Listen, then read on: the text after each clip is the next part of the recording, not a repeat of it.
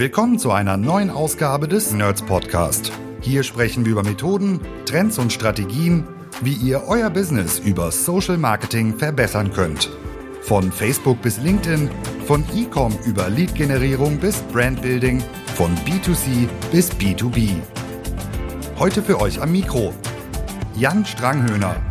Dann drücke ich auf Start und sage herzlich willkommen zu einer neuen Ausgabe Nerds Podcast. Nach einer kurzen Sendepause im Februar sind wir wieder live auf Sendung. Es ist viel passiert, ein, ähm, glaube ich, für alle sehr dynamischer Start ins Jahr mit einer aktuellen Lage, bei der jeder auch natürlich sich ähm, Gedanken macht, ähm, wie es in den nächsten Wochen und Monaten so weiter gehen wird. An dieser Stelle ähm, werden wir uns einem Thema widmen, das euch Inspiration und äh, Motivation gibt, ähm, euch auf ein bestimmtes Thema zu fokussieren. Denn unser Titel der Folge heute lautet voller Fokus auf Creative Update aus dem Kampagnenmanagement. So holt ihr mehr aus euren Funnels heraus. Und wir haben einen Gast, ähm, auf den ich sehr stolz bin. Ich bin sehr froh, dass sie heute da ist. Wir haben zu Gast die liebe Ann-Kathrin Edelhoff. Grüß dich, Ann-Kathrin. Hi, Jan. Vielen Dank, dass ich heute dabei sein kann. Ich freue mich. Das ist dein allererster Podcast. Ja. kann ich mir kaum vorstellen. Krass.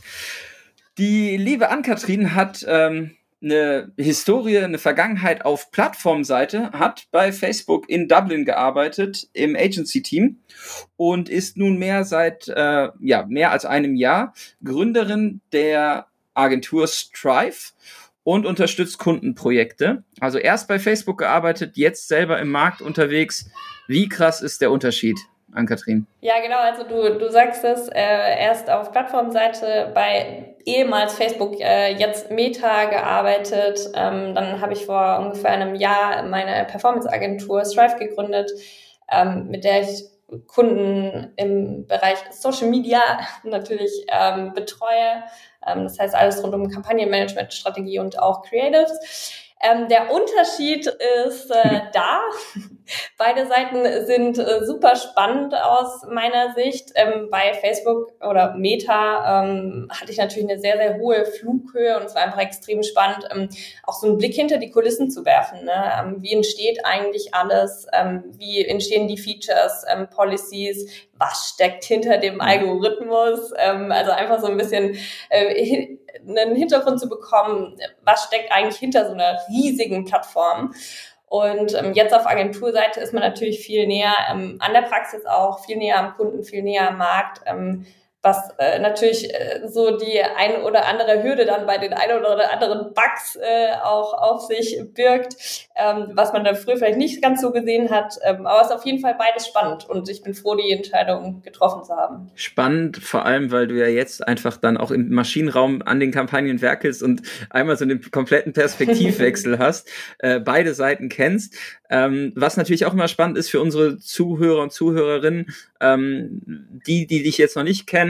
Ähm, du hast auf Konferenzen schon gesprochen, du bist ähm, irgendwie sehr umtriebig auch in dem Bereich. Es ist dein erster Podcast, wie wir eben äh, schon gesagt haben. Gib, führ uns mal mit, was hast du so für Kunden, aus welchen Bereichen kommen die Kunden, damit wir so, ein, so, ein, so eine Vorstellung haben, mit was für Geschäftsmodellen und Herausforderungen du dich auch auf Kundenseite tagtäglich ähm, so rumschlägst. Ja, genau. Ähm, wir sind jetzt tatsächlich ja schon äh, zwei. Ähm, wir haben Anfang des Monats äh, Zuwachs im Team bekommen, worauf ich mega stolz yeah. bin und mich voll freue. Genau. Ähm, also es, es wächst und gedeiht. Ähm, und du hast gefragt nach den Kunden. Also wir haben uns ähm, tatsächlich ganz bewusst ähm, auf E-Commerce-Brands fokussiert und betreuen auch einige Kunden im Bereich App-Install, also App-Kunden, mhm. ähm, wie zum Beispiel die Social-Media-App Jodel mhm. und ähm, genau ansonsten eben sehr, sehr viele ähm, E-Commerce-Brands. Ähm, da gehört zum Beispiel Beatrop ähm, dazu. Das ist für die, die es noch nicht gehört haben, eine Marke für Bienen-Superfoods. Ähm, so Propolis, Gelee, Royal. Die haben auch neulich Funding von Judith Williams bekommen. Mhm. Das heißt auch ein äh, aufstrebender Stern und macht mega Spaß, äh, mit denen zu zu arbeiten. Und ja, genau, haben aber auch sonst ganz viele Kunden so im Bereich Kosmetik, Fashion, Schmuck, Accessories, ähm, Rucksäcke ähm, und was man eben sonst noch alles so im E-Commerce vertreibt. Der bunte D2C-Strauß. Ganz genau.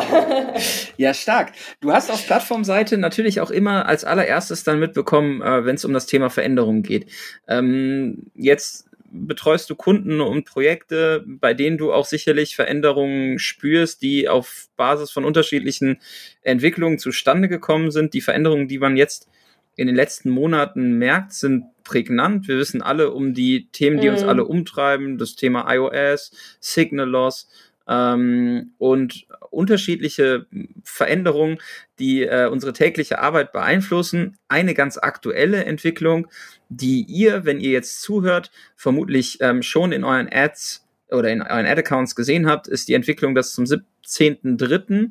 Ähm, der Wegfall von vielen ähm, Interessenstargeting-Option im äh, Ads Manager wegfällt. Das heißt, Meta ähm, führt hier eine stärkere Konsolidierung des detaillierten Targetings ein. Eine weitere, das ist nicht das erste Mal, dass das passiert, aber ähm, uns erreichen natürlich auch immer wieder Fragen von Zuhörerinnen und Zuhörern. Unter anderem halt, wie erreiche ich denn weiterhin die richtigen Nutzer, ohne dass ich selber das Targeting anwenden kann? Weil, Ankatrin, unsere Folge ist ja das Thema Kampagnenmanagement und äh, Aufbau von Funnel. Wenn ich jetzt gar nicht mehr selber bestimmen kann oder nicht mehr so, so detailliert, ähm, welche Nutzer ich entsprechend spezifisch ähm, erreichen möchte, wie kann ich denn dann selber noch Eingriff nehmen, um die vermeintlichen Streuverluste so zu minimieren, dass meine Kohle da wirklich effizient eingesetzt ist, ähm, wo ich es gerade auch ähm, ausgebe? Das ist eine sehr, sehr gute Frage und werde ich tatsächlich äh, auch sehr oft von äh, Kunden gefragt. Ähm,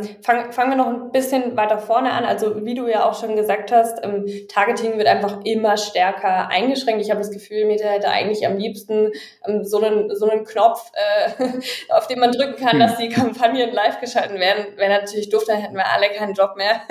Von dem her ähm, ja. ganz gut, dass es noch nicht so ist. Ähm, also wir sind noch nicht ganz da, ähm, aber natürlich, je besser der Algorithmus wird, desto ähm, stärker wird natürlich auch die Automatisierung und ähm, desto stärker mhm. geht eben Meta in Richtung Broad. Du hast es auch schon gesagt, ähm, es war jetzt nicht das erste Mal, dass eben Interessen ähm, eingeschränkt worden sind ähm, und ist sicherlich auch nicht das letzte Mal. Ähm, nichtsdestotrotz gibt es das Interessentargeting ja noch. Mhm. Ähm, und deswegen wäre auch tatsächlich weiterhin meine Empfehlung oder ist tatsächlich auch weiterhin die Empfehlung, ähm, so ein Mix aus äh, Lookalike-Targeting, Interessen-Targeting, Open-Targeting natürlich im Top-Funnel weiterhin zu nutzen. Ne? Ähm, also die Interessen-Targetings, die noch da sind, die auch tatsächlich auszunutzen ähm, und eben auch unterschiedliche Interessen anzutesten weiterhin, aber eben nicht mehr, und das ist ja eigentlich auch schon seit irgendwie eineinhalb Jahren oder schon noch länger äh, super wichtig, ähm, dass man eben auf Broad geht und nicht mehr so ganz granular Interessennischen abtestet, so wie das eben früher mal war, wo man dann wirklich so diese eine Interessennische gefunden hat und die hat dann richtig krass performt. Das wird einfach in Zukunft nicht mehr der Fall sein und da sollte man auch wirklich davon absehen, ähm, das jetzt immer noch zu machen, damit acht unterschiedlichen Adsets in einer Kampagne oder so. genau. Die alle durch die Lernphase müssen. Genau, die und, alle durch ja. die Lernphase müssen und keiner kommt mehr raus. Ähm, von dem her, also das, das ist einfach ähm, sowas von 2012, das werden wir natürlich alle nicht mehr machen. Ähm, sondern eben mehr in Richtung Broad gehen, ähm, aber trotzdem dem Algorithmus noch weiterhin so einen kleinen Schubs geben und eben unterschiedliche Interessen auch austesten.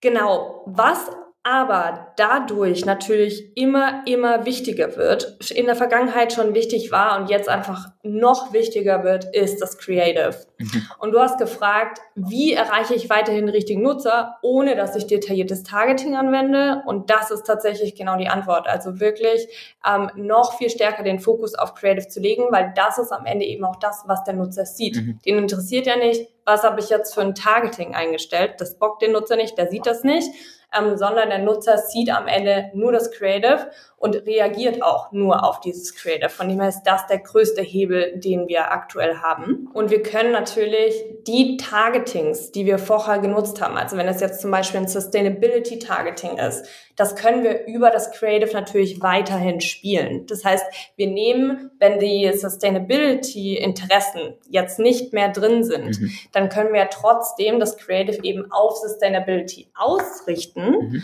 und der Algorithmus erkennt dann, für wen ist das interessant, weil jemand eben zum Beispiel drauf klickt oder im Nachgang dann kauft und spielt es dann anhand dieser gesammelten Daten an die richtige Zielgruppe aus. Das heißt, ich mache über mein Creative eigentlich weiterhin das mhm. Targeting. Was halt super spannend ist, weil du hast halt immer noch eine granulare Zielgruppenansprache, nur du steuerst die Granularität auf einer anderen Ebene.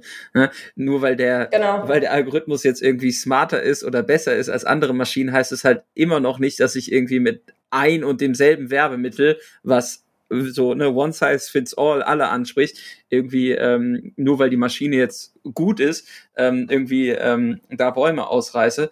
Das heißt für euch, alle, die jetzt zuhören, die Anforderung wird zukünftig sein, ich brauche deutlich, deutlich, deutlich, deutlich mehr Werbemittel und ich bin extrem limitiert, wenn ich am Anfang der Kampagne ein festes Set an Creatives habe und da nichts mehr nachschieben kann, äh, weil ich gar nicht weiß, ob ich tatsächlich alle erreiche und ähm, auch nicht darauf reagieren kann, weil wenn Meta Pattern erkennt, die auf Basis von Creatives irgendwie ähm, Rückschlüsse zulassen, wer denn die entsprechende Zielgruppe ist, ähm, da muss ich das natürlich auch so ein bisschen challengen und da werden wir gleich auch im Detail drauf eingehen. Aber Creative ist der wichtigste Hebel. Das ist das Narrativ der Plattform, das ist das Narrativ im Markt. Beschäftigt euch mit dem, was die Leute sehen. Das war noch nie unrelevant, weil ihr findet in einer Umgebung statt, die ist laut, da passiert viel, ihr braucht die Aufmerksamkeit der Leute, aber es ist eben nicht nur die Aufmerksamkeit der Leute, sondern es ist eben auch die Möglichkeit, dass die Plattform versteht, was ist auf dem Bild zu sehen, was steht da drauf, wie reagieren die Menschen drauf und das alles hat Einfluss darauf, wen ihr am Ende mit eurer Kampagne erreicht. Ja, ganz genau. Wenn wir jetzt sagen, ähm, das Narrativ ist, wir haben weniger Targeting-Optionen, du hast das eben so schön gesagt, ne? noch ist es unser Job, auch die Kampagnen zu schalten. Äh, der liebe Flo sagt immer, ja, dann gibt's den ROAS-Knopf und dann drückst du irgendwie drauf und äh, die Kampagne ist fertig und du musst mir eigentlich nur noch den Content ähm, zu, äh, zuliefern.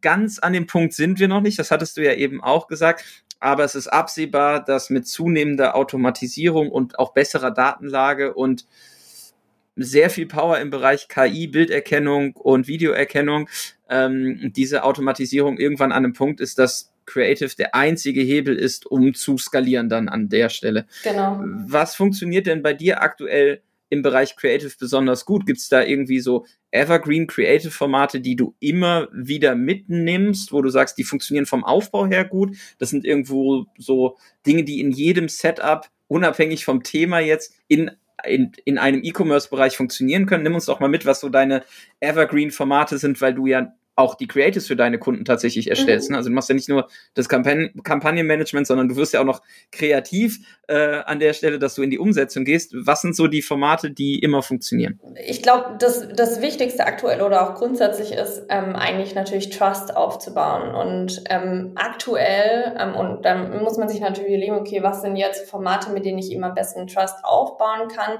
Und aktuell sehe ich da tatsächlich User-Generated Content als wichtigsten Hebel. Ähm, weil wir ja eben auch mit ähm, Meta und auch also Insta mhm. eben eine Plattform haben, die sich immer stärker in Richtung Videoplattform entwickelt. Ne? Mhm. Also spätestens ähm, als Reels quasi gelauncht wurde, sollte jedem klar sein, dass das irgendwie schon was so eine kleine TikTok-Kopie ist, ähm, ähm, die da, die da gelauncht worden ist und ähm, es gibt ja auch in letzter Zeit einfach immer mehr Updates, die Videos ähm, favorisieren. Mhm. Ähm, und von dem her gehe ich schon auch ganz stark aus, dass die Narrative, die Facebook oder sorry, Meta ja schon seit keine Ahnung, drei Jahren oder so ähm, spielt, dass eben Video sehr, sehr wichtig ist, jetzt auch tatsächlich dann in der Performance ähm, Realität wird, was ja lange nicht war. Lange war es ja dann eher so, dass tatsächlich eigentlich die Stills bisschen besser funktioniert haben. Mhm. Und ähm, jetzt ist die Entwicklung, die ich hier gerade sehe, mit den ganzen Features, die eben neu gelauncht werden, tatsächlich, dass eben auch Shortform-Video-Content extrem gut funktioniert.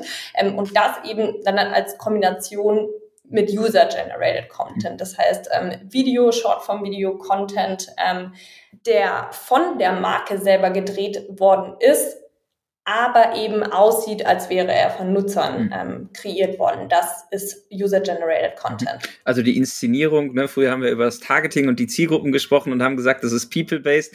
Jetzt ist quasi die Content-Erstellung People-Based. Äh, die Content-Erstellung genau. wandert halt weg, bricht mit sehr vielen CI-Richtlinien, die es da draußen so gibt. Das wird auch für Marken äh, meiner Meinung nach eine extreme Herausforderung, User-Generated Content so aufzubauen, dass er immer noch die Authentizität hat, weshalb es eben user-generated ist und nicht brand-generated ähm, und aber dann trotzdem irgendwie bestimmte äh, Vorgaben von, von Brand- und, und Markenrichtlinien beeinflusst oder äh, ja, äh, eine bedingt oder sich in dem Rahmen bewegt. Genau. Das äh, ist, glaube ich, eine sehr große Challenge, oder? Genau, genau. Also ich glaube, es ist, äh, wenn wir wenn wir versuchen würden, User-generated Content tatsächlich von Usern äh, drehen zu lassen, das ist sehr schwer. Äh, da bekommst du dann irgendwie drei bis vier Minuten Videos, die äh, aufgebaut sind eher wie so ein YouTube äh, oder so. Sowas funktioniert ja. jetzt natürlich nicht ganz so gut ähm, auf den Social ähm, Plattformen eben mit Reels und so weiter. Ähm,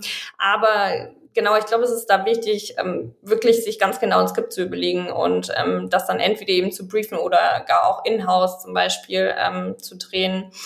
Ähm, genau, um da einfach wirklich qualitativ hochwertigen ähm, vom Inhalt her Content ähm, zu bekommen, der dann aber zum mhm. Beispiel mit einem Handy und so gedreht ist. Und ich glaube, der, der Grund, warum das so gut äh, funktioniert, ist am Ende ja immer, dass es eben aussieht, als wäre es von Nutzern generiert. Florian Litters sagt ja auch, dass 92 Prozent der Konsumenten UGC, also User Generated Content, eben mehr vertrauen als klassischen Werbeanzeigen. Mhm. Ähm, Genau, also da, da, da sind wir auf jeden Fall nicht die Einzigen mit, diesen, mit dieser Ansicht. Ja, das Spannende ist ja tatsächlich nicht nur, dass äh, Video ist ja aufmerksamkeitsstärker. Die Plattform erzählt das, äh, das Narrativ geht dahin. Ähm, aber wenn wir uns mal angucken, was ich immer ganz spannend finde, wenn wir so Ad-Accounts uns auch in, in einem Audit vornehmen, ne? also wo sind irgendwie Hebel ähm, und, und was wird gerade nicht gehebelt, dann ist halt häufig, wenn du dir einfach die Verteilung auf Impression-Basis anguckst, ähm, extrem stark zu sehen, ein Setup, was Videocontent bedingt, ist einfach auf dem Preisniveau schon günstiger, weil sie mehr Impre Impressionen auf videospezifischen Platzierungen einsammeln können. Mhm. Und du hast halt auf den Plattformen, wenn ihr euch das mal anguckt, wo wird Werbung ausgeliefert, ähm, deutlich mehr Anteil von Platzierungen, wo halt auch nur Video oder Video besser funktioniert als statisches Bild. Und natürlich, wenn du mehr Inventar äh, zur Verfügung stellst als Plattform, die du mit Video bedienst, dann bedeutet das für euch auch einfach langfristig, dass ihr do zu deutlich günstigeren Preisniveaus die Reichweite einkauft. Ne? Ja. Und ähm, das ist halt was, was man ganz spannend sieht, auch wenn man mal so ein Setup von statisch zu Bewegtbild umbaut, wie sich das dann verhält, wo dann die Impressionen auf einmal generiert werden, weil dann ist es halt nicht mehr so feedlastig, sondern dann ist es mehr im Story-Bereich, ja. mehr im Real-Bereich. Da ist mehr Inventar, da scheinen Nutzerinnen und Nutzer aktiver zu sein, mehr Content zu konsumieren dadurch werden mehr Ad-Impressions generiert und das ja. äh, sorgt halt dafür, dass die Preise sinken. Also es hat auch tatsächlich eine technische Grundlage, wes weshalb Video gut funktioniert. Aber viele Marken, Ankatrin, tun sich ja super schwer, äh, mal mit dem Handy einfach draufzuhalten, irgendwie zu sagen, so, ich zeige jetzt mal das Produkt, äh, stell das mal vor oder auch einer Marke ein Gesicht zu geben, ne? weil die Gefahr ja ist immer so, was machen wir denn, wenn das Gesicht uns weg ist, ne, kündigt, nicht mehr uns zur Verfügung steht, auf einmal unfassbar viel Geld möchte, so, ne, also du knüpfst natürlich dann auch deine Werbung an bestimmte Gesichter beispielsweise. Ja. Äh, was natürlich auch erstmal entschieden werden muss, dass das der richtige Weg ist. Meiner Meinung nach, ich gehe da voll mit, äh, ist der unausweichlich und du musst äh, Personen haben, die über dich sprechen oder halt dir Content Creator einkaufen. Ja, ja, definitiv. Ähm, ich glaube, das ist einfach so die neue Art auch ähm, auf den Plattformen zu kommunizieren und es war schon immer gut, ähm, mit neuen Bewegungen mitzugehen, da auch ähm, einer der ersten zu sein, ähm, die das adaptieren. Ähm, also ich denke, das ist auf jeden Fall der richtige Weg. Und wie du auch sagst, es hat auch irgendwie einen technischen Grund und gerade zum Beispiel splitte ich auch sehr viel Reels als Kampagnen mhm. aus. Also in, normalerweise würde ich quasi meistens All-Placement-Kampagnen machen, die quasi auf allen Platzierungen eben ähm, ausspielen. Aber es lohnt sich ähm, vor allem in bestimmten Segmenten ähm, aktuell sehr, wenn man tatsächlich auch einfach ähm, eine Kampagne baut, die nur auf Reels ausspielt und da dann eben User-Generated Content zum Beispiel ähm, nutzt, weil da die CPMs natürlich mhm. noch deutlich niedriger sind, weil wie du sagst, das mhm. machen noch nicht so viele Marken. Von dem her ist da die, die, der Wettbewerb eben noch nicht so hoch und die CPMs mhm. dadurch deutlich niedriger. Von dem her lohnt sich auf jeden Fall, das Ganze mal anzutesten und ähm, da einer der ersten zu sein, die das machen. Testen, testen, testen. Äh, also separate Reels-Kampagnen buchen, gucken, was da funktioniert. Äh, macht euch mit dem Format vertraut. Passt auf die Safe Zones auf. Äh, Reels sieht nochmal anders aus. Es gibt bestimmte äh, Elemente, die drauf liegen. Da müsst ihr äh, gucken, dass die da nicht äh, wichtige Punkte vom, vom Creative ähm, verdecken. Ja. Ähm, aber das Format äh, ist sicherlich geeignet, um angetestet zu werden und die Learnings lassen sich auch gut auf andere Plattformen wie beispielsweise TikTok übertragen oder umgekehrt. Ja. Ganz genau, ganz mhm. genau. Also ich glaube, da kann man auch einfach unterschiedliche Formate, die man auf den unterschiedlichen Plattformen eben nutzt, ähm, austauschen und einmal, einmal antesten. Aber wie du sagst, halt auf die Safe Spaces ähm, achten ist natürlich ziemlich wichtig. Sieht man immer wieder, dass das nicht ganz immer gemacht wird. Ja. Ähm, genau. Und natürlich auch ganz, ganz arg wichtig ähm, für Sound Off optimieren. Das heißt, bitte unbedingt Overlays nutzen, weil in Reels zum Beispiel ähm, oder in Stories auch vor allem ähm, gibt es natürlich keinen Space, wo ich jetzt noch Text unbedingt hinschreiben kann. Deswegen ähm, unbedingt Overlays drüberlegen. Ähm, was auch super gut ähm, funktioniert bei Reels, ähm, merkt man ja auch, wenn man es organisch eben konsumiert, sind diese schnellen Cuts. Mhm. Das heißt, ähm, da unbedingt auch darauf achten, dass man einfach Cuts drin hat, Transitions drin hat, ähm, wenn das denn geht und ähm, die einfach so so schneidet, dass das fürs Auge anspruchsvoll ist, ähm, so dass man eben das dran bleibt und es Aufmerksamkeit stark ist. Tatsächlich meine Kunden und auch wir drehen User-Generated Content wirklich mit dem Handy, mhm. also weil es einfach so auch am authentischsten aussieht.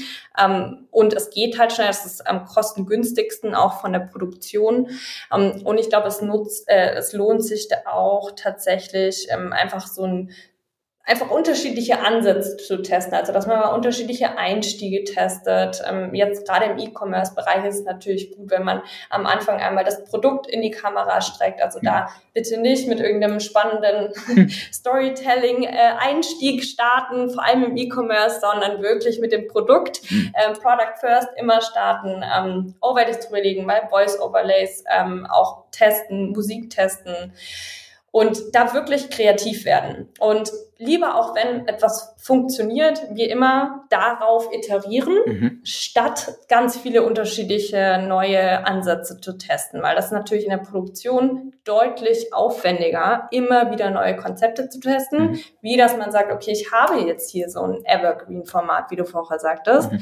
und baue da einfach ein paar Iterationen drauf, weil da weiß ich, dass das funktioniert. Dann, und dann hat man auf einmal Creatives, die ein Jahr, ein Jahr lang durchlaufen und funktionieren. ein, ein, Jahr lang durchlaufen und dann ganz viele weitere Optionen äh, oder Vari Varianten ja. eben hat, äh, genau zu dem Creative, genau. Mega spannend. Ähm, wenn wir jetzt sagen, okay, wir haben ein neues Narrativ, das Thema geht voll Richtung Creative und Visualisierung, Botschaften, granulare auf Zielgruppen abstimmen, ähm, wir haben jetzt Zielgruppen, die ja trotzdem sehr divers sind, unterschiedliche äh, Bedürfnisse haben. Wir müssen ja trotzdem der, der, oder das Funnel-Modell hatte ja immer zugrunde, dass man sagt, okay, wir, wir, wir hangeln uns so ein bisschen anhand der Customer Journey da ab oder ne, dahin, wo die Person gerade ist. Jetzt dreht sich das ja so ein Stück weit, weil wir sagen, okay, wir können nicht mehr genau definieren, wo die Person jetzt vielleicht gerade in der Customer Journey ist, sondern wir müssen gucken über Sprache und Ansprache und unterschiedliche Motivatoren,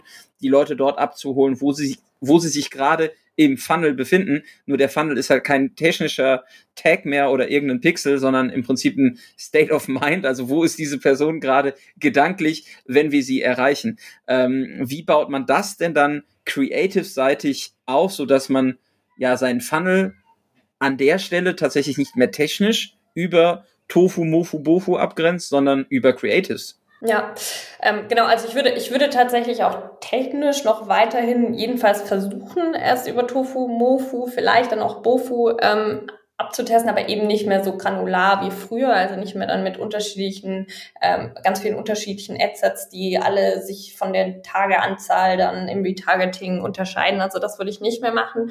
Ähm, ich würde es trotzdem noch versuchen, tatsächlich über die unterschiedlichen ähm, Funnel-Stufen, aber wie du eben sagst, es gibt diese Grenzen nicht mehr so wie davor, weil wir gar nicht mehr tracken können, mhm. wer ist denn in welcher Funnelstufe. Also jedenfalls nicht mehr so genau mhm. wie früher. Ähm, und äh, wichtig ist natürlich ähm, im Top-Funnel, dass man da eben erstmal ja den Nutzer da abholt, wo er ist. Ne? Also der kennt halt meistens die Marke nicht. Ähm, und der weiß eigentlich auch gar nicht, was er für ein Problem hat. Deswegen ja. ähm, ist es halt eben wichtig, ihm erstmal und ihm oder ihr auch erstmal das Problem zu erklären. Also so, wel vor welchem Problem stehe ich gerade? Ähm, einmal, einmal erklären, was ist das Problem und wie kann ich das eben mit dem Produkt lösen. Also zum Beispiel zu sagen, okay, ähm, Zahnbürsten, also Handzahnbürsten zum Beispiel, ähm, kreieren x Tonnen Plastikmüll pro Jahr ähm, in Deutschland. Ähm, mhm. Eine elektrische Zahnbürste, die eben ohne Plastik ist, die löst natürlich dieses Problem. Dann im MOFU, also im Mid-Off-Funnel eben zu sagen, okay, wieso soll ich dann jetzt genau diese Zahnbürste zum Beispiel eben kaufen? Ähm, und da dann wirklich auch stärker auf die ähm, USPs also die Unique Selling Points eben einzugehen, ähm, weil sie halt ähm, eine Akkulaufzeit von x ähm, Wochen hat und mhm. so weiter. Und im Bottom-of-Funnel dann stärker auf diese Kauftrigger eben mhm. einzugehen. Ne? Das, was ja ganz spannend ist, äh, auch in diesen Funnelstufen, man hat ja vorher immer vermutet, dass diese Person dann schon diesen Gedankengang gegangen ist. Ne? Also einfach nur, weil sie sich das Pixel an der mhm. Stelle eingefangen hat, äh, hat die jetzt auf jeden Fall ja. das Problem verstanden und auf jeden Fall den Need nach dieser Produkt, nach diesem Produkt irgendwie entwickelt. Ähm, und dann hat man sie frequenzseitig so lange beschossen, bis sie sich entschieden hat, das Produkt zu kaufen.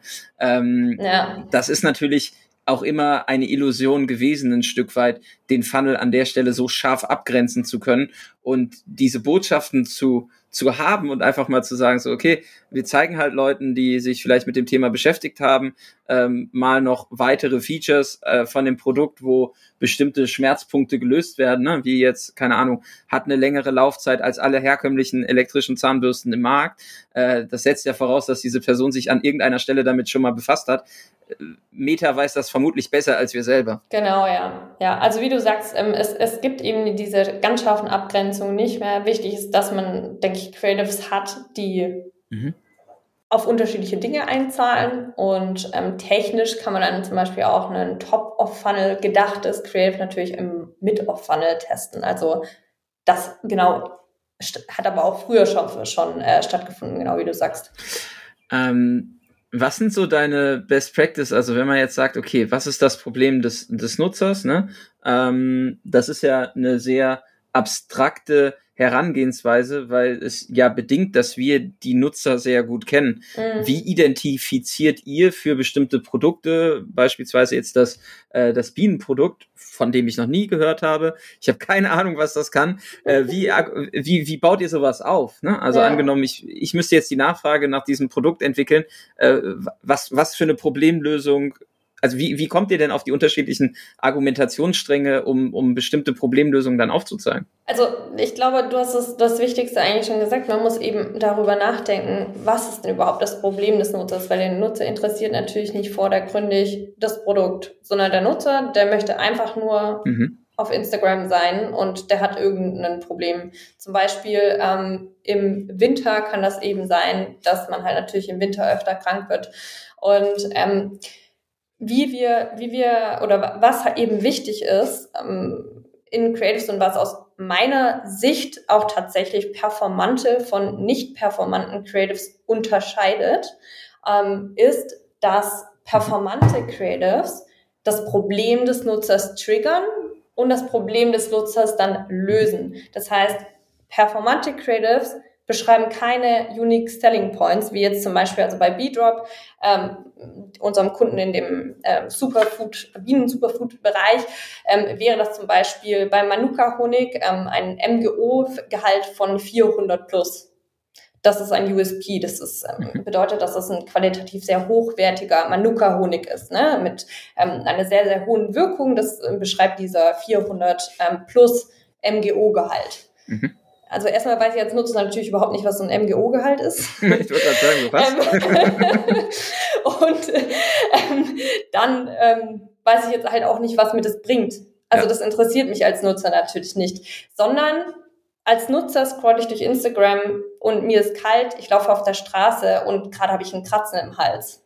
Mhm. Und deswegen ist es natürlich gut, den Nutzer dann so abzuholen und zu sagen, hey, du möchtest gesund durch den Winter kommen, statt ständig krank auf der Couch zu liegen, hol dir jetzt unser Manuka-Honig und gib deiner Gesundheit einen Boost. Und dann versteht er oder sie, versteht dann, aha, okay, der Manuka-Honig, der ist also gut, wenn ich im Winter gesund sein will, weil der mir nämlich hilft. Und danach kann ich ja immer noch auf die USPs eingehen und immer noch sagen, ja, okay, du guck mal, das liegt jetzt an dem MGO-Gehalt, dass eben mhm. dieser Manuka-Honig so hochwertig ist. Das heißt wirklich hier David Ogilvy sagt, you need to do your homework. Also wirklich ähm, zu überlegen, das sind die USPs, das sind die Eigenschaften ähm, des Produkts.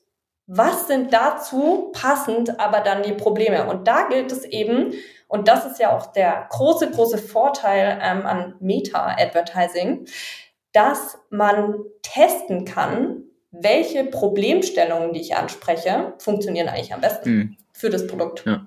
Und genau das ist die Herangehensweise, die wir nutzen. Das heißt, wir ähm, nutzen, wir, wir brainstormen im Prinzip zu den Produkten unterschiedliche Problemstellungen mhm. ähm, und bilden die dann jeweils in Creatives ab.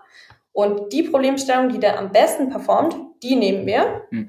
und bauen darauf dann weitere Iterationen oder unterschiedliche weitere Creatives. Also wenn jetzt zum Beispiel das Gelee Royal eben ähm, sehr gut für Energie ist, mhm. ähm, Energiegewinnung des Körpers und aber auch sehr, sehr gut für die Schönheit ähm, für der Haut, für weniger Falten und für, ähm, äh, für, für einfach eine glattere Haut. Mhm. Dann testen wir eben diese ganzen unterschiedlichen Lösungen auf Probleme ab und nutzen am Ende die, die am besten performt hat. Aber ganz spannend ist ja eigentlich an Kathrin auch an der Stelle, ne? Ich meine, äh, Facebook Meta hat immer gesagt, wir machen irgendwie People-Based Marketing. Ne? Also beschäftigt euch mit den mhm. Rezipientinnen und Rezipienten eurer Anzeigen.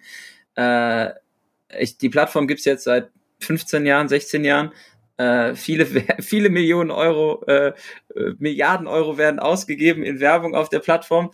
Äh, ich habe das Gefühl, dass viele Firmen sich schwer tun, äh, von ihren stark ausgeklügelten USP-Argumentationen hin zu einer mhm. kundenzentrierten Kommunikation zu switchen, um dann überhaupt mal zu sagen, so, ne, die Jeff Bezos-Methode, wir haben hier irgendwie einen Schulkreis und ein Stuhl ist irgendwie frei und wir stellen uns vor, da ist unser Kunde, was würde der jetzt dazu sagen, wenn wir das so und so verändern würden? Ähm, das, das Pendel schwingt so ein bisschen zurück, einfach weil ne, wir jetzt als Performance-Markter nicht mehr die Geschichte erzählen können, hier mit Tracking da und Pixel da und Custom Audience und so, weil das funktioniert halt viel besser, wenn man es automatisieren lässt. Aber wir werden immer noch gebraucht, und das ist für mich auch wichtig, weil wir die grundlegenden Prinzipien dieser Werbeplattform immer noch, also die sind nicht überholt, ja, die funktionieren absolut. immer noch. Ne? Es, es, bringt mir jetzt nicht irgendwie ein High-Polish 4K Creative irgendwie reinzuschmeißen, dann funktioniert es auf jeden Fall, sondern es muss halt wahrgenommen werden und es muss auf einer empath empathischen Ebene die Leute irgendwie triggern oder motivieren, eine bestimmte Handlung vorzunehmen. Das hat sich die letzten Jahre einfach nicht verändert. Ja. Wir sprechen immer über Veränderung, aber an der Stelle ist es komplett das gleiche Game wie schon vor zwölf Jahren, nur dass sich Unternehmen und die die klassischen äh, Werber damit extrem schwer tun. Ja, ganz genau. Am Ende ist es nichts anderes als Psychologie, die es eben gilt, mhm. in der, also auf der Plattform richtig umzusetzen. Das heißt, ähm, wirklich sich ähm, Herangehensweise und Konzepte für die Creatives zu überlegen, ähm, die würden sicherlich auch All of Home oder sowas funktionieren oder in anderen Plattformen. Ja. Aber sie eben dann auf die Plattform zu münzen und anzupassen, über User-Generated Content zum mhm. Beispiel. Und auch was, was noch zum Thema Psychologie ich äh, sehr interessant finde, dass es ja tatsächlich ja. so ist, dass wirklich diese Problemstellungen ähm, hervorzuheben. Ja, also was ist ein Problem, das ich lösen müsse, äh, müsste oder möchte? Das funktioniert einfach besser, wie wenn ich etwas Positives kommuniziere. Das heißt, es funktioniert wirklich ähm, besser, ein Problem zu lösen, wie jemand etwas Gutes in Aussicht zu stellen, weil Menschen eben dreimal mehr motiviert sind, ähm, was zu verändern, wenn sie einen Verlust vermeiden wollen, wie was zu gewinnen. Und genau deswegen funktioniert halt auch diese Formel negative Vision, positive Version und dann erster Step, Step, Step, erster Step hin zur positiven Version so gut. Wir werden irgendwann mal, glaube ich, so eine Dialektfolge machen. Äh, genau. Und dann, dann schwätzt man, halt, schwätzt man halt ganz halt badisch. Ja, ist, ist dann egal. genau. Ja. Das ist dann egal, gell? ähm, um dabei zu bleiben, ähm, wir haben jetzt ähm, gesagt, okay, People Base ist halt irgendwie äh, das A und O an der Stelle. Ähm, wir sehen sehr häufig in den Accounts auch da tatsächlich erstmal so, dass man ein Umdenken hinbekommen muss und das schon ein extrem großer Hebel sein kann. Aber häufig ist auch ein Problem, ähm, was draußen existiert, wenn es in die Optimierung geht.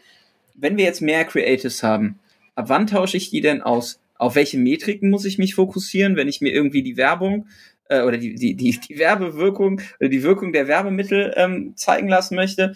Ähm, sind Creatives schon abgenutzt? Ab, ab welchem Zeitpunkt muss ich neue reinschmeißen? Wie entscheidest du, wann du Werbemittel tauschst? Weil wenn wir jetzt über Mofu, Bofu und Tofu Creatives sprechen, mit unterschiedlichen Triggern, unterschiedlichen Aufbauten, vielleicht sogar unterschiedlichen Formaten, dann müssen wir ja trotzdem irgendwie gucken, was ist die Bewertungsgrundlage und äh, wann nehme ich neue rein und wann schalte ich alte aus? Ja, ähm, genau, also du, du hattest so ein bisschen nach einem Prozess gefragt, also äh, wie, mhm. wie ich das entscheide. Im Prinzip, für, ich, schaue mir auf einer durchgehenden Basis eigentlich an, wie performen natürlich ähm, die Creatives und ähm, wenn ein Creative bei mir 14 Tage ungefähr live ist, ist aber mhm. unter Durchschnitt performt, dann schmeiße ich das Creative raus. Ähm, mhm. Und ich gucke ich guck mir das wirklich ähm, von beiden Seiten an. Also es gibt ja Creatives, da wird gar kein Spend drauf ausgegeben. Dann gibt es Creatives, da wird mhm. extrem viel Spend drauf ausgegeben. Heißt aber nicht unbedingt, dass die gut performen. Ne? Ähm, also performen im mhm. E-Commerce wäre dann ja natürlich, ähm, wie viel Sales generieren die eben. Ähm, und wenn jetzt ein Creative, was ja natürlich, äh, oder wenn jetzt ein Creative eben viel Spend bekommt, aber trotzdem einen ROAS unter eben den Durchschnittsrohrs des Accounts hat, ähm, oder dem Zielrohrs des Accounts hat, dann wird das Creative trotzdem ausgemacht. Das passiert ja tatsächlich ziemlich oft, weil es dann mhm. zum Beispiel so ein Us Against Them Creative oder so ist, das eben sehr, sehr stark polarisiert oder so äh, und man dann halt ganz viele Kommentare drunter hat, äh, was dann dazu führt, ähm, dass das ist ja viel Engagement und dann will der Algorithmus das natürlich auch stärker ausspielen. Das heißt, diese Kandidaten hat man tatsächlich sehr oft und, und die ähm, schalte ich dann, sobald die Performance eben schlecht wird, auch aus. Ähm, mhm. Und da ist zum Beispiel dann auch bei der Creative Fatigue, ne, erkennt man daran, ähm, dass eben ein Creative, was sehr viel ausgespielt worden ist, dann aber mhm. irgendwann nicht mehr performt, das nennt sich dann ja Creative Fatigue und dann nimmt man das Creative raus. Gleichermaßen ähm, schneide ich aber auch von unten ab im Prinzip, wenn etwas keine Aus, also ein Creative keine Auslieferung bekommen hat, nach 14 Tagen oder teilweise auch schon nach sieben Tagen, es kommt immer so ein bisschen drauf an. Dafür gibt es nicht diese eine perfekte Regeln natürlich, ähm, aber so nach 14 Tagen ähm, wird das Creative dann rausgemacht, weil die Wahrscheinlichkeit, dass es danach irgendwann doch noch richtig gut ausgespielt wird und performt, einfach extrem niedrig ist, erfahrungsgemäß. Nee, die, die Frage, die, die ich mir dann direkt stelle, äh, wenn du halt äh, Always-On-Setups hast und die Sachen laufen lässt und du schaltest Sachen aus, buchst du dann neue äh, Werbemittel aus einer Testkampagne hoch? Also, dass du schon mal Sachen hast, die vorher angelaufen sind oder schmeißt du komplett neue Creatives dann rein? Das kommt total auf Setup an und auch auf das Budget, das mhm. wir haben. Ähm, bei kleineren mhm. Setups mhm. habe ich keine Testing-Kampagnen, ähm, einfach weil mhm. der Kunde halt nicht 75 Euro daily für eine Testing-Kampagne hat. Ähm, bei großen mhm. Setups sieht das Ganze natürlich anders aus, wo wir dann wirklich so über 2.000, 3.000, 4.000 Euro am Tag oder so sprechen. Ähm, und da ähm, lohnt es sich natürlich schon, vor allem wenn man viele Creatives hat, einfach eine Testing-Kampagne aufzusetzen mit einem Open Targeting zum Beispiel drin und dann einfach neue Creatives so sieben Tage lang ungefähr zu testen ähm, und dann nur mhm. die äh, Creatives, die gut performen, eben in das bestehende Setup mit reinzunehmen. Das lohnt sich aber einfach nicht für jeden Kunden und ist natürlich dann auch immer wichtig, budgetär einmal davor abzuklären, ähm, genau. Also mache ich jetzt nicht bei jedem Kunden, aber bei großen Setups lohnt sich es auf jeden Fall. Was natürlich auch noch ganz wichtig ist, ist ähm, natürlich das Naming bei sowas, weil mhm. sonst weiß ich ja eigentlich gar nicht, wann habe ich die Creatives reingepackt. Ähm, und wie lang laufen die jetzt schon? Das heißt, auch hier, wie überall, ist es unglaublich wichtig, die richtig zu benamen. Mhm. Ja, sonst, sonst wird's, das ist dann immer noch der Punkt, wo man sagt, ah, habe ich doch eine Person, die irgendwie Plan hat an dem Account arbeiten lassen oder ist einfach Wildwuchs. ne, so am Naming-Account ja. ist wie so die Handschrift oder so wie, die, wie so die, die, die, der Strich von einem Künstler oder von der Künstlerin, ne, wo man sagt, so, ah, okay, das ist halt jetzt nicht einfach so äh, reingeschmissen, sondern das hat, das hat halt schon Struktur. Äh, Gerade bei der Auswertbarkeit, genau. Thema Naming Convention, kann man, äh, pre kann man nicht oft genug predigen. Ähm, Ann-Kathrin, zum Schluss die Frage, ähm, wenn wir jetzt sagen, wir haben das Thema voller Fokus auf Creative, äh, Update zum Thema Kampagnenmanagement, was sind die Hebel? Du bist in einem Bereich unterwegs, gerade der E-Com, Direct-to-Consumer-Bereich, wenn es um, um diese Marken geht, äh, der ja häufig das Narrativ der Skalierung benutzt. Ne? Also wie kann ich jetzt mhm. so einen mhm. Account scalen oder äh, wie kann ich ihn ausbauen? Früher war es ja häufig so dieses Thema, okay, ich mache das halt über einfach mehr Menschen. Ne? Also ich habe irgendwie so diese äh, horizontale Skalierung, ähm, dass ich sage, ich nehme neue Audiences dazu, ich baue eine Lookalike, ich mache da eine 10% Lookalike, da noch eine Value Base, da noch dies und das. Ja. Ähm, wie skaliert man denn heutzutage einen Account im Sinne, dass ich neue Nutzergruppen erreichen möchte, die ich vorher vielleicht noch nicht erreicht habe. Ja, genau. Also äh, weiterhin äh, oder auch hier extrem wichtig eben das Creative, ähm, einfach weil es eben auch unterschiedliche Zielgruppen anspricht, wenn du unterschiedliche Arten von Creatives hast. Das heißt, ähm, wenn mich jetzt zum Beispiel Sustainability ansprechen würde als Thema, dann spricht jemand anders vielleicht ähm, die Schnelligkeit eines Autos oder so an. Ne? Ähm, also wirklich einfach unterschiedliche mhm. Themen erstmal zu, zu spielen, unterschiedliche Problemstellungen. Ähm, mhm. durchzutesten, ähm, wie jetzt, was ich auch vorher bei Propolis äh, gesagt habe, oder äh, sorry, bei Beatrop äh, gesagt habe, wo es dann eben darum ging, ähm, für, für was nutzen wir jetzt äh, Gelee Royal, welche Problemstellungen bedient es, also hier wirklich unterschiedliche Problemstellungen auch ähm, im Creative-Bereich eben anzutesten mhm. und dann eben auch ganz wichtig, unterschiedliche Content-Arten anzutesten.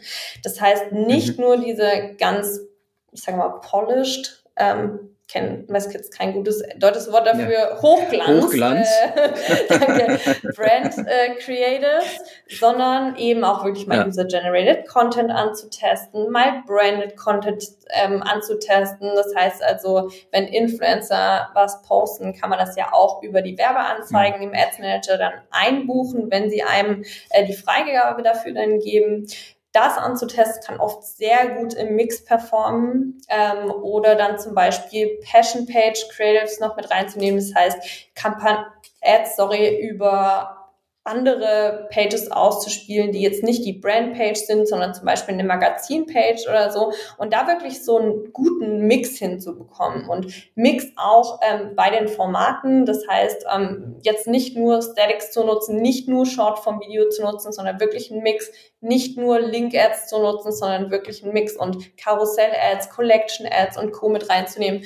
Und einfach wirklich sich ganz breit aufzustellen. Weil das größte Problem, dass viele so, ich glaube, ich in der Denkweise irgendwie haben, ist, dass es halt einfach sehr, sehr eindimensional auf den Accounts aussieht. Also man findet dann etwas, was halt gut funktioniert und man denkt dann so, okay, diese Richtung funktioniert sehr gut und denkt aber dann gar nicht mehr um die Ecke. Was könnte ich noch ausprobieren? Welcher Ansatz könnte noch funktionieren? Und ich glaube, da ist einfach wichtig, sich sehr diversifiziert wirklich aufzustellen und da auch immer wieder neuen Input mit reinzubekommen. Mega spannend. Ähm, ich glaube, ne, das, was jetzt nach äh, 45 Minuten geballter äh, Nerds an Katrin äh, Meta-Advertising äh, Know-how-Power ähm, bei euch, die jetzt hier zuhören, äh, definitiv hängen bleiben muss, ist, ähm, dass ich halt ähm, durch die technischen Veränderungen im Setup und auch auf der Plattform einfach andere Wege gehen muss. Ähm, ich muss halt meinen Fokus shiften, ich muss anders an die Sache rangehen. Ähm, Andrew hat es, äh, Andrew Foxwell hat es äh, auf dem Adscamp vor zwei Jahren gesagt, ne, äh, du musst akzeptieren, dass du nichts weißt. Wir sind gerade in einer Situation, dass wir weniger, deutlich weniger wissen noch als in der Vergangenheit und zusätzlich die Anforderungen haben, dass wir Ressourcen brauchen, die uns Inhalt zuliefern. Wenn ihr selber dabei seid, Creatives zu erstellen, ähm, dann wird das euer Tagesgeschäft sein. Ihr müsst euch stärker mit dem Thema Value Proposition Canvas auseinandersetzen, Problemstellungen identifizieren, Problemlösungen visualisieren, kommunizieren. Und ähm, ich finde das auch sehr spannend, Ann-Kathrin, ähm, dieses Thema, du hast es hier dabei, auch im letzten Punkt, Branded Content, ne? Du, du bindest Influencer rein. Wir sprechen mhm. ja gar nicht mehr von Influencern. Das sind ja nur noch Creator, so Content Creator. Das heißt, das sind nicht mehr die Personen, die äh, über ihre Reichweite am Ende monetarisieren, mhm. sondern wahrscheinlich so, dass äh, oder aus dem Grund, weil sich ein Unternehmen den Style und die Optik und die Art, wie der Inhalt äh, erstellt wird, einkauft und nicht mehr zwingend nur die, die Reichweite, weil wenn wir jetzt dann weitergehen von, ne, keine Ahnung, Social Graph ist nicht mehr entscheidend und du erreichst halt einfach losgelöst von deiner normalen Audience heißt Menschen einfach auf Basis der Inhalte, die du erstellst, weil im organischen Bereich findet das ja genauso statt, mhm. ähm, dann ist es auch witzig, wie ähm, diese ganzen Auswirkungen, wenn man das mal weiterspinnt und weiterdenkt, ähm, auch Auswirkungen hat auf die Art, wie wir Kampagnen planen, wie auf einmal ein ganzer Berufszweig anders heißt, weil es sind halt nicht mhm. mehr die mhm. Influencer, sondern die Creator. Ähm, und wir sind gerade in der Transis ja, Transitionsphase, Transformationsphase vielleicht auch von, von ähm, Meta, ähm, wo wir nicht wissen, wie lange die Art des Advertisings wirklich äh, noch manuellen Impact oder manuellen äh, Aufwand bei uns auslöst. Aktuell ist es noch so, es ist nicht weniger aufwendig, die Kampagnen zu managen, nur weil jetzt der Fokus aufs Creative liegt. Die Schwerpunkte haben sich verlagert. Und das ist ähm, wichtig, dass das in euren Setups eben auch ersichtlich wird. Und wenn ihr für Kunden arbeitet, müsst ihr euren Fokus auf das Thema, welche Botschaft, welches Werbemittel, welches Format können wir weiterentwickeln und nicht, welche Zielgruppe äh, kann ich jetzt noch antesten, weil am Ende ist Meta deutlich schlauer, was Zielgruppensegmente angeht, als jede einzelne Interessenseinstellung, die wir irgendwie vornehmen könnten, weil wir über ein cooles Persona-Modell gestolpert sind oder so. Absolut. Ich hätte es nicht besser zusammenfassen können. Es ist mir ein Anliegen, weil ähm, wir reden sehr viel darüber und wir werden auch in den nächsten Folgen dieses Thema häufiger aufgreifen. Dir an dieser Stelle, Ann-Kathrin, erstmal viel, vielen, vielen Dank für diesen Deep Dive in das Thema, wie ähm, du auch von Plattformseite auf Kundenseite gewechselt bist und jetzt auch im äh, Jahr deiner oder im ersten Jahr deiner Selbstständigkeit diese Themen und auch diese Strukturen in Kundenaccounts erfolgreich implementiert hast. Äh, vielen Dank für den ganzen äh, Know-how-Transfer an der Stelle, den äh, ehrlichen, transparenten Einblick in die Art, wie du arbeitest und vielen Dank für deine Zeit. Es war dein erster Podcast, du hast das super gemacht. gerne, gerne, vielen Dank dir. Ähm, ich fühle mich geehrt, ähm, eingeladen gewesen zu sein und wie immer macht Spaß mit dir zu sprechen und ja, bis ganz bald. Danke dir.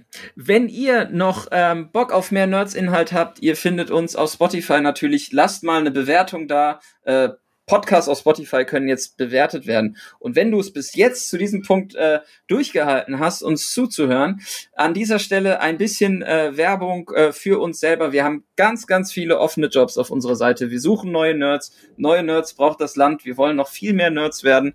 Äh, checkt die so Jobseite auf dienerds.com slash jobs. Ich freue mich, wenn wir bald sprechen. An dieser Stelle vielen Dank fürs Einschalten und wir hören uns bald wieder. Macht's gut. Vielen Dank fürs Zuhören. Wenn euch der Podcast gefällt und ihr mehr wollt, abonniert uns auf iTunes oder Spotify und bewertet uns gern.